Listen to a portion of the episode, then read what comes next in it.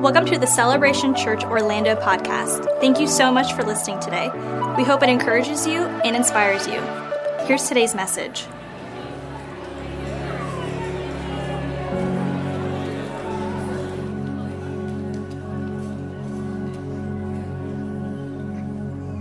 Today is um, today is a very sacred day uh, for those of us that that are followers of Jesus and those of us who are, who are pursuing um, Jesus. The, the reason being is because we recognize that today is, is powerful because our entire faith is hinged upon this very idea. The Apostle Paul says it this way if Christ be not raised, then everything we do is in vain. I, I love to look at it like this that, that Christmas split time, but the resurrection built a bridge for us to experience eternity with Jesus. These are moments that we get to celebrate together as a community. I often think about the journey that the disciples were on and what that Saturday must have felt like. That, that moment of feeling a little unknown, of watching this man that they've placed their faith and trust in over the years, and, and now kind of having this moment where it all seems to come crashing to an end. But, but then there's this beautiful idea of what happens early on Sunday morning. The Gospel of Luke accounts for it in this way. He says, On the first day of the week, very early in the morning, so that would have been our nine o'clock service, not our 10:30 service. Which I love you guys. You guys are still you guys are still part of the group. You get to you get to benefit from it. Very early in the morning, they came to the tomb, bringing the spices they had prepared. They found the stone rolled away from the tomb, and they went in, but they did not find the body of the Lord Jesus. And while they were perplexed about this, suddenly two men stood by them in dazzling clothes. So the women were terrified and bowed down to the ground. Why are you looking for the living among the dead? asked the men. He is not here, he is risen. Remember, he spoke to you when he was in Galilee, saying, It is necessary for the Son of Man to be betrayed into the hands of sinful men, to be crucified, and he would rise on the third day. And they remembered his words. Verse number nine. Returning from the tomb, they reported all the things to the eleven and to the rest. That's the disciples. Mary Magdalene, Joanna, Mary, the mother of James, and the other women were with them, telling the apostles these things, literally declaring the empty tomb, the gospel. These women were entrusted with carrying the gospel message. But look at what happens here. These words seem like nonsense to them, and they did not believe the women. Peter, however, got up and he ran to the tomb. And he stooped in, and he looked in, and he saw only the linen clothes. So he went away amazed at what had just happened. This is a this is a, a sacred, powerful moment that I believe changes everything for every single one of us. Today, I, I just want to spend a couple of moments talking to us about the power of the empty tomb and what it means for us practically. Will you pray with me? Lord, I thank you so much for the empty tomb and, and what it means for us, God, not in just a theological space, but, but Lord, what it means for us in a practical day to day way. Father, I pray over the next few moments that you give us open eyes to see you. Lord, I pray for open ears to hear your truth and open hearts to receive everything it is that you want to speak to us today. It's in Jesus' name that we pray. Amen and amen. If, if you guys have, have been around our church or part of our church for any period of time, there, there's a couple of things that you've probably um, undoubtedly heard me say. One, that the Philadelphia Eagles are God's team. That's the first thing. Let's just get that out the way. And, and then the second thing is, um, is that I love uh, to go to amusement parks uh, with my family. It's one of the things that I love that brings us all together. And so I still remember when that became a thing for me. I was much younger, and my family had brought me and my brother down here to Orlando, and we went to our first amusement park. And I remember getting on our first roller coaster, and I was hooked after that. Like after I had that experience, I knew then that man, like if I could get a job where I got a chance to like ride around on roller coasters, this is the day before influencers. But if I could get a job doing that, man, I would do that and get paid for it. I just, I loved it so much. So, so when I had my own family, I knew that I wanted to raise them in the ways of the Lord and in the ways of roller coasters. Those two things were, those things were critically important. And so I, I remember um, taking them to different amusement parks, but I knew that for me, I wanted them to go to the same amusement park where I had that initial experience.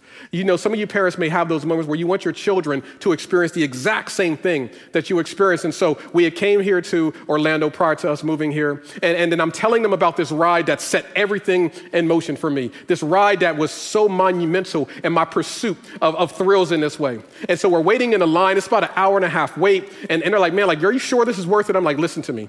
This is going to change your life. This, this, like, this is going to be a moment in time that you'll tell your children about. Like, it was one of those type of things this way that I built it up. We, we get on the ride, and quite honestly, the ride was a little bit shorter than I had remembered it. Anybody ever remember like going and visiting your, your old neighborhood home? I'm like, man, it seems a lot smaller than what I remember. Like, it looks like they didn't show much love to this thing since I was last there. But in the meantime, I still was like, what did you guys think? I got off the roller coaster just so filled with excitement, and I was having flashbacks of riding this ride with my brother and my, my mother and my dad. So I'm thinking that my kids are gonna look me in the eyes, and, and their eyes begin to well up with tears, and they're gonna look at me with a quivering lip and say, Dad, we love you so much. We're so thankful for your sacrifice. We're so thankful that you've allowed us to be a part of this experience. We're gonna pass this on from generation to generation. Let me tell you exactly how my rebellious kids played this out after everything that I shared with them about the significance of this moment, I was like, hey, so what do you guys think? They were like, eh. They basically just stepped on my childhood. Everything that had, had put into motion my passion and my desire for me to even get into amusement parks and, and riding on these rides, from them, they were just like, eh. I'm like, what do you mean, eh? They were like, well, listen, like you built it up and, and made it such a big deal, but it didn't deliver on the way that you communicated it. I was like, well, what? First of all, there's something wrong with you, not something wrong with the amusement park and the ride. That's the first thing.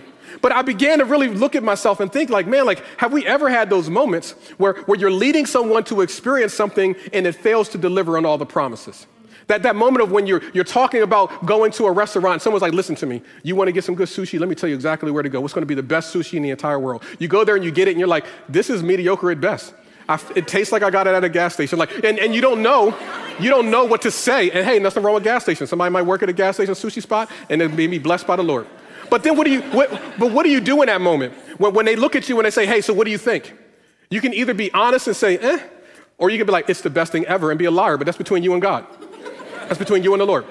So we all had those moments where someone hypes something up and we get so excited about it, but it fails to deliver on the promise. Your, your expectations weren't met all the talking and all the expectation that's building, it just doesn't deliver on it. Now imagine for a moment you're one of the disciples. Jesus says, Come with me, and I will make you a fisher of men. And for the next three and a half years, these dudes have gone on a tour of different cities and they've seen Jesus do some amazing things. They, they seen Jesus walk on water. They, they seen Jesus quiet a storm. They, they seen Jesus heal and, and open up blind eyes. They, they literally seen Jesus like heal a person whose arm was shriveled up. Like they seen some incredible things. So for them, the momentum continues to build and then they get to Palm Sunday and now the, the culture is finally ready to accept Jesus as the Messiah. Like you can imagine this build up and, and this excitement and them feeling like, yo, man, like I am, I picked the right team. Like, you know, some guys are just bench players, but you pick the right team and you get a ring and you kind of, okay, I digress. You didn't really contribute, but you were there. Like, that's what these guys are on this wave of following Jesus and everything is going good. And then Thursday night, Jesus gets arrested. Then, then on Friday, Jesus gets condemned to death. On, on Friday afternoon, he's put into a tomb. It's sealed. And now they're wrestling with this idea of what do I do now? What, what's next? I've invested three and a half years of my life. I, I walked away from my family and, and, I'm pursuing this thing. And he said we're going to be fishers of men. And I'm looking at these Old Testament scriptures about the Messiah coming and, and putting everything in its rightful place. And, and now I feel like I'm having this moment where it's not living up to my expectations. If, if I could be honest with you, I feel like what the disciples were experiencing is literally what we experience every day. Because let's be real, I, I know what it feels like to, to sit where you're sitting, to come to church and, and every Sunday you hear someone tell you, man, that Jesus is good. Jesus is alive. You have all these ideas about what it means to be a follower of Jesus, but when you walk out of these doors, guess what? The pain still seems to be sitting there. It's not living up to my expectation. We, we get home and the bills are still late. The sickness is still in the body. Your tension in your marriage still exists. And you're like, this is not living up to the expectations. I, I, thought that this word said that if I do these things, if I confess with my mouth and if I believe in my heart, I put these things into practice, that I'm going to experience this newness of life. But it feels pretty old and stale to me right now. What do I do now? But I feel like, in the same way with the disciples, we can also experience this idea of that we've compartmentalized our faith. And if we can get to a place where we recognize that the empty tomb was not an experience that's supposed to be put in isolation, but if we can integrate the reality into our lives, we can begin to benefit from having a full life. And in fact, I believe that we often struggle with understanding the power of the empty tomb and knowing that the empty tomb is the thing that gives us a full life. Because the empty tomb means that we are full of purpose. The empty tomb means that it's full of God's promises. The empty tomb also communicates that it's full of power, but we have to learn how to integrate it. When I look into this text and, the way that we approach it, I believe there's a couple of things that are not meant to be compartmentalized on Sunday, but to be implemented into every area of our lives that allows us to benefit from the empty tomb. Here, here's the first thing I want you to know because of the empty tomb, that means that we have victory over death. Let, let me say that again. Because of the empty tomb, we have victory over death. I'm gonna say it until y'all believe it. Because of the empty tomb, we have victory over death. You have to under now we're talking. No, no, y'all gotta work with me now. I know it's Easter, but we're not, I'll take this jacket off and roll my sleeves up if I got to, but y'all gotta talk to me a little bit. Because of the empty tomb, what the Bible tells us that we have victory over death. Let me tell you why that's so significant. Because when Jesus died, it looked as if death had the final say.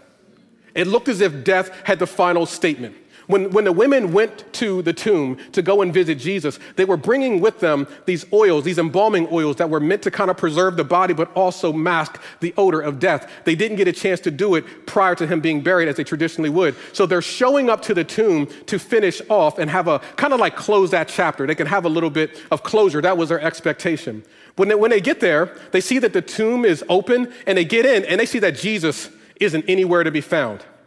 You can imagine how confused they are. So, as they're looking perplexed, they brought the oils with them to cover the stench of death. Then these angels show up. And, I want to say this the Bible describes the angels, and it says that they appeared in dazzling clothes. I just want to send a message to uh, uh, preachers and sneakers. It's okay for the messengers of faith to have dazzling clothes. We see it in Scripture. I don't make the rules up, I just follow them. They showed up, they just showed up in these dazzling clothes. They stood out. And when they looked at them, they were having this eye contact moment, and they said to them, Why are you looking for the living amongst the dead? Like, you're, you're looking for life in an environment that can't produce life. You're, you're, you're looking for, for hope in an environment that, that can't produce hope. You're, you're looking for peace in an environment that can't produce peace. Why are you looking for the living amongst the dead? How, how often are we looking for life in environments that cannot deliver on the promise? How often are we looking to our jobs to give us fulfillment when our jobs are not capable of doing that? How often are we looking to our relationships and we're hoping that our relationships are going to give us ultimate fulfillment and we're putting pressure on the relationship that it was never meant to carry? How often are we looking at our individual accolades? If I get one more degree, if I get one more thing, that maybe that'll be the thing that gives me fulfillment. We're putting pressure on something that was never intended to carry it. Why are we looking for the living amongst the dead? And, and, then we often will bring a lot of energy and strategy to it. See, when they brought the oils, they were trying to cover the stench of death. What oils are you bringing to dead relationships that Jesus told you you got to get out of? What, what things are you bringing to environments that God said, I'm not in it? Because when they got there with all of their preparation, with all of their hard work, they arrived at the place and Jesus wasn't there. Let me say it this way you put all the work into this relationship. You prayed about it. You put all the energy into it, and you got there, and Jesus wasn't even in it. I'm stepping on toes, and I'm glad to do it. He, he, he, he wasn't even in it. We, we put a lot of energy and effort into this job and into this career, thinking that if I can make this amount of money, I'll be satisfied, I'll be fulfilled, and we get to a point where we still feel empty and vacant because Jesus isn't in it. We have this moment where we're wrestling with how we feel on the inside because we put all this energy and effort into a space that Jesus doesn't occupy. Why are we looking for the living amongst the dead? The angels then say to them, Hey, don't you remember that, that Jesus was with you guys and he, he told you that this was going to happen? Now, I understand that Jesus would often speak in parables. I understand that sometimes Jesus wasn't the most clear. So I'm giving them the benefit of the doubt. So I went back and began to look at the Gospels and seeing, was Jesus clear about this? Was this one of those vague statements that required a, a, a theological degree to understand? And everywhere I've looked leading up to this moment, Jesus was pretty crystal clear where he says, hey, listen, we're celebrating right now, but I got to prepare you guys for something. I'm going to be betrayed. I'm going to be murdered. I'm going to die. I'm going to be put inside of a tomb. But don't worry about it. On the third day, I am going to rise up. He said it multiple times to them. And yet, now that they're in that moment, they completely forgot. I don't know how you can forget such a profound detail. I, I, I mean, I really do believe that I have a basically good memory, but I am getting to the point where I do forget some of the most common things. Real talk, I was in a meeting last week. I was there for 15 minutes, didn't know why we were there. They were like, You're the one who called this meeting. I'm like, Why? They're like, I don't know what was. I'm like, like, I'm getting to that age where I don't even know why I am in certain places. I just show up because Megan tells me to be there. I get it. Like, why are we here? You're marrying somebody today. Like, oh, okay, cool. Like, I don't know. So I understand that we all can kind of get tunnel vision, but sometimes can miss the skyline because we're so focused on the one thing. So these women, they were so focused on what they just experienced, this traumatic moment, they completely forgot that Jesus was going to rise again on the third day that the angel says to them, Man, listen, you, you guys are grieving like it's Thursday when he was betrayed and arrested. You, you guys are grieving like it's Friday when he was condemned to death and he died right in front of you. You guys are grieving like it's Saturday and you don't know what's going to happen. But I'm here to let you know it is Sunday. And on Sunday, the Bible says that he's going to rise up again because death doesn't have the final say. I understand that weeping may endure for a night but joy comes in the morning. Because he got up, that lets us know that death does not have the final say. There are some things that we have all experienced where we've experienced traumatic events and it looks as if there's no breath in it at all. But the empty tomb reminds us that death does not have the final say. Maybe someone has spoken words of death over you. Maybe they said that you're never going to be uh, anything, you're not going to account to anything, that maybe the best you could do is try to be like your mother or father, and maybe that's not the most ideal. The good good thing about words of death is that we serve the architect of life, and the Bible reminds us because of the empty tomb, death does not have the final say. This is why Paul says in 1 Corinthians 15, Oh, death, where is your sting? Oh, death, where is your victory? At one point, sin confined us to death, but thanks be to God in Christ Jesus that we now have victory inside of the empty tomb. Because the tomb is empty, that means that death doesn't have the final say. We are going through seasons of grief as a family, and I know that it was a moment that it hurts. But the Bible reminds me we don't grieve like those who don't have hope. We understand that when someone says yes to Jesus, that we will be reunited with them because death does not have the final say, only God does. I'm not sure what you're walking through, I'm not sure what your grief is, but death does not have the final say because the tomb is empty.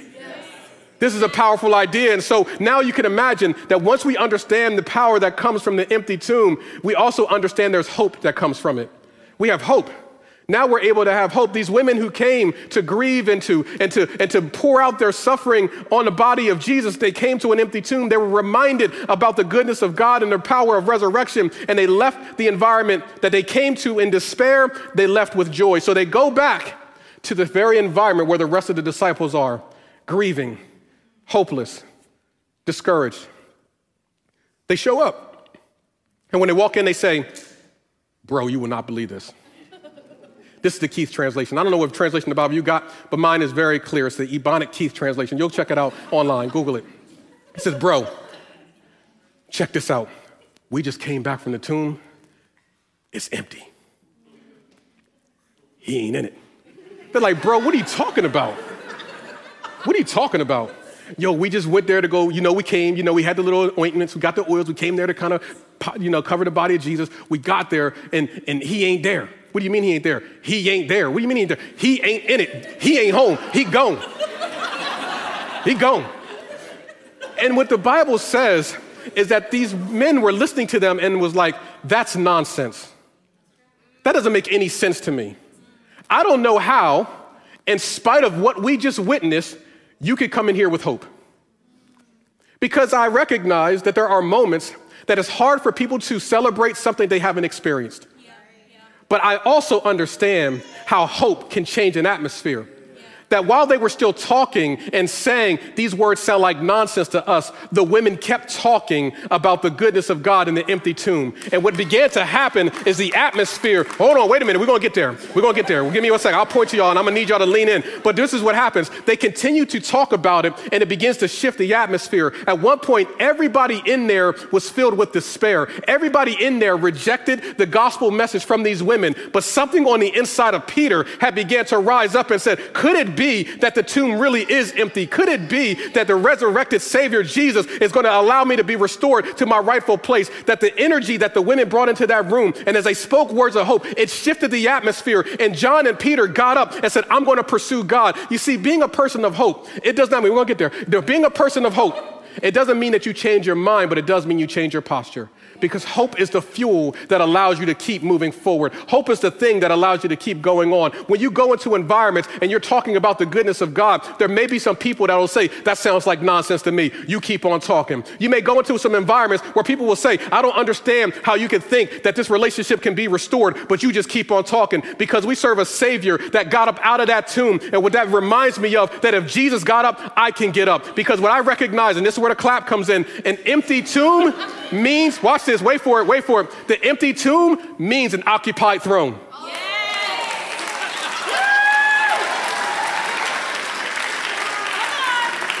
Let me say that again for the people in the overflow room. An empty tomb means an occupied throne. Why do I have hope? Because Jesus is on the throne. He's not in the tomb. Why am I filled with joy? Is because the empty tomb means that Jesus is on the throne. That means that he is in control. When he appeared before his disciples, he said, All power has been given unto me in heaven and in earth. All power. That means that there's no limitation to what God can do. So, yes, I see the same chaos that you see, but Jesus is on the throne. Yes, I'm going through the same pain that you're going through, but Jesus is on the throne. And because Jesus is on the throne, he has all power to get involved and work all things together for the good of those who love him, who are called according to his purposes. And that is where we give God some praise in this church.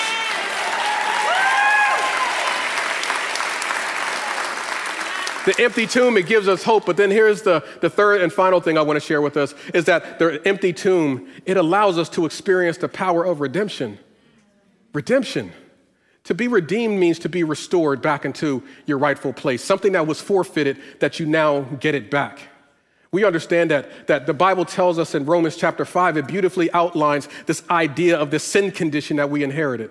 Paul beautifully explains it that because of one man's disobedience, being Adam, many were made sinners. Adam represented all mankind. So because of his sin, we inherited this sin nature. We inherited this broken world. But he doesn't end it there. Paul says, however, comma, by one man's obedience, many are made righteous.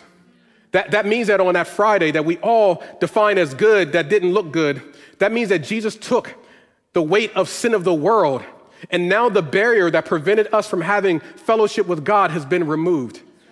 That's redemption. He restored our connection. You see, on, on, on Christmas morning, we experienced a tragic, tragic, tragic event in the Pittman household. And, and we didn't want to share it because it was something that was private that we needed to, to navigate through. Um, on Christmas morning, I think it was around 9:30, 9:38, if I remember correctly, um, we lost our internet connection. on Christmas morning. See, some of y'all are laughing and like, yo, man, what's wrong with him? Like, you don't understand. You don't understand. See, like, all of my TV is streamed. You cut off the connection, I got nothing. And, and here's what I initially thought. I, I really thought, I'm like, hey, you know what? Maybe this is God's providence.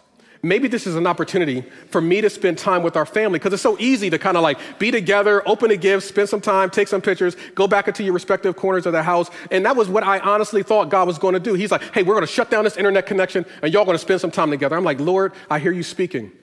Two hours later, I'm like, that's the devil. I don't even like these kids like that.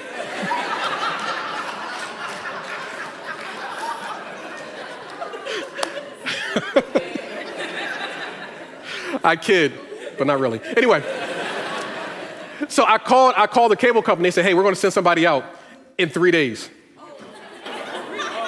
three days? Am, am, am, am I going to get a discount for three days? Like, I'm beginning to negotiate. I know it's the Lord's day, but I'm upset. So I'm upset and I'm working through it. So for the next three days, I'm, I'm using my phone as a hotspot. I'm doing everything I can do to connect on my own strength. But on three days, the technician showed up. He upgraded the software and he got us reconnected to the source so that I didn't have to do everything in my own strength anymore. Some of us missed it. The technician showed up and he reestablished the connection. He upgraded our software and now our, our signal is stronger than ever. Sin disconnected us from God. But then Jesus, the great technician, showed up to reestablish our, connect, our connectedness to God so we don't have to do it in our own strength, but we do have to log on to it because with the new with the new update, that meant that all of my old software that was connected to the old Wi-Fi, I now had to go through the, the, the tedious process of logging off of that and logging onto something new. The power was available, but I had to plug into it.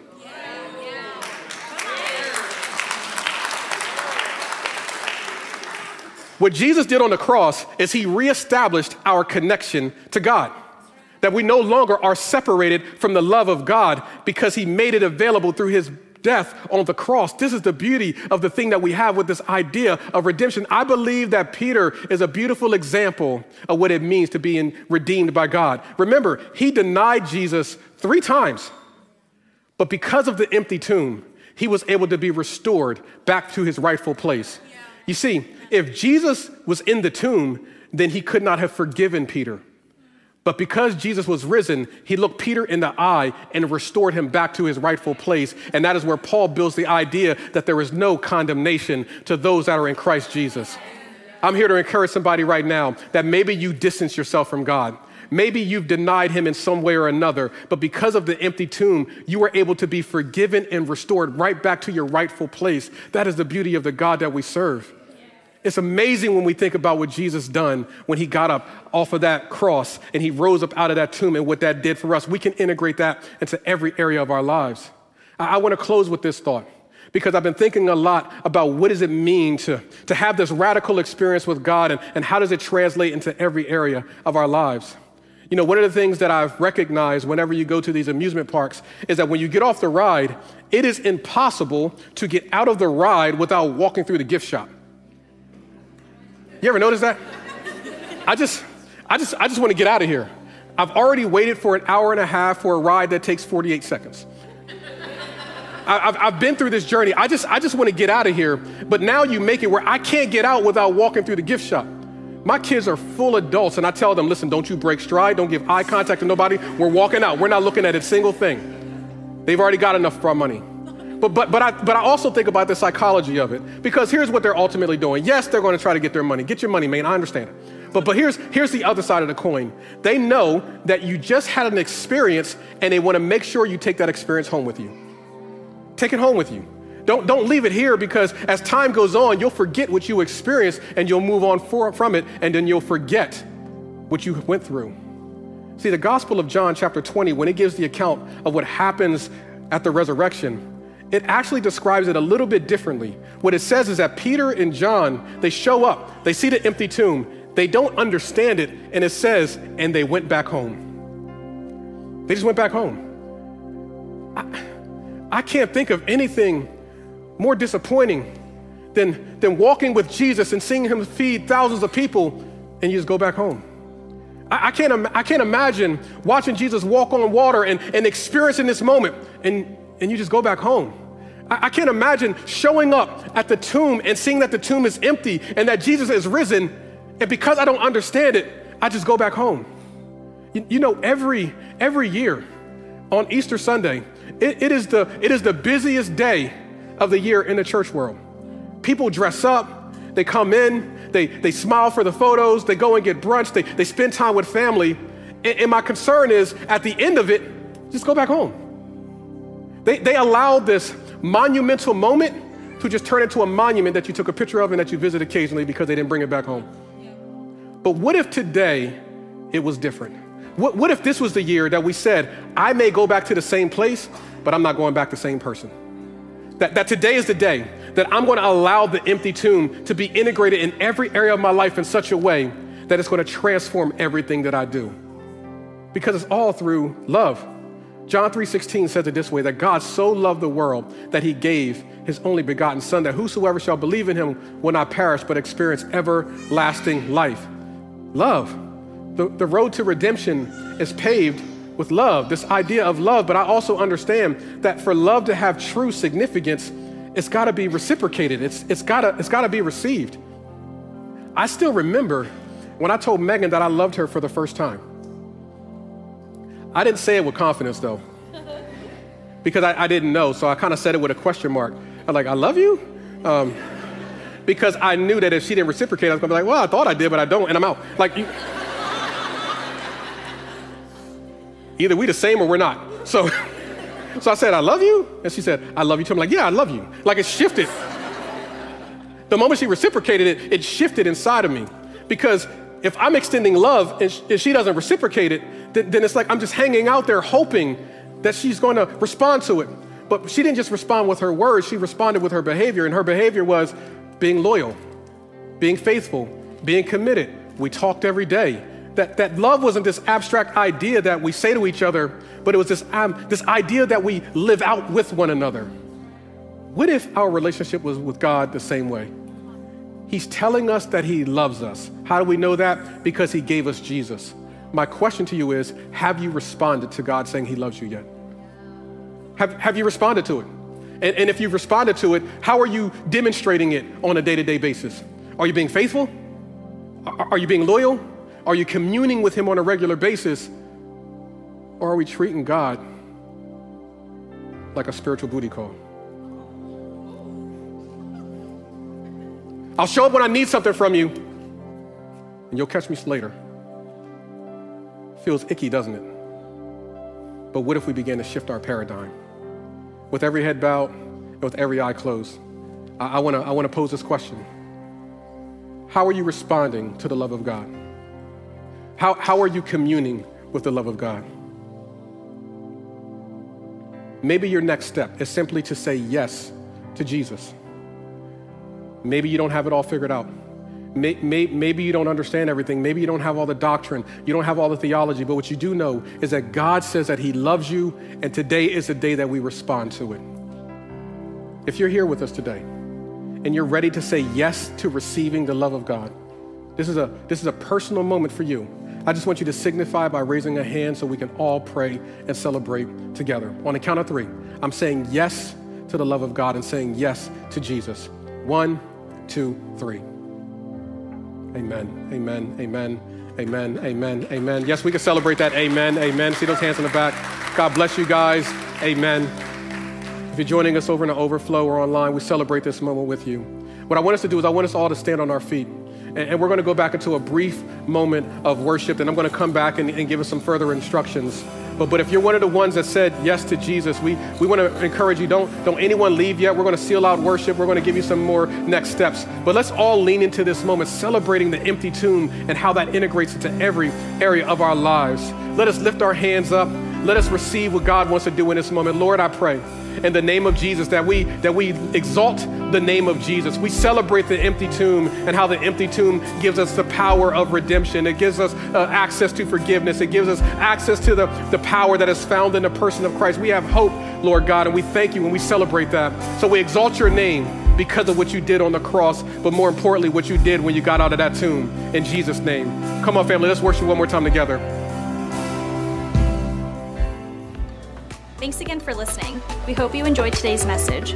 We'd love for you to subscribe to our podcast and review and share what you heard today. If you'd like more content like this, or you'd like to connect with us, go to celebrationorl.org. We hope you join us next time.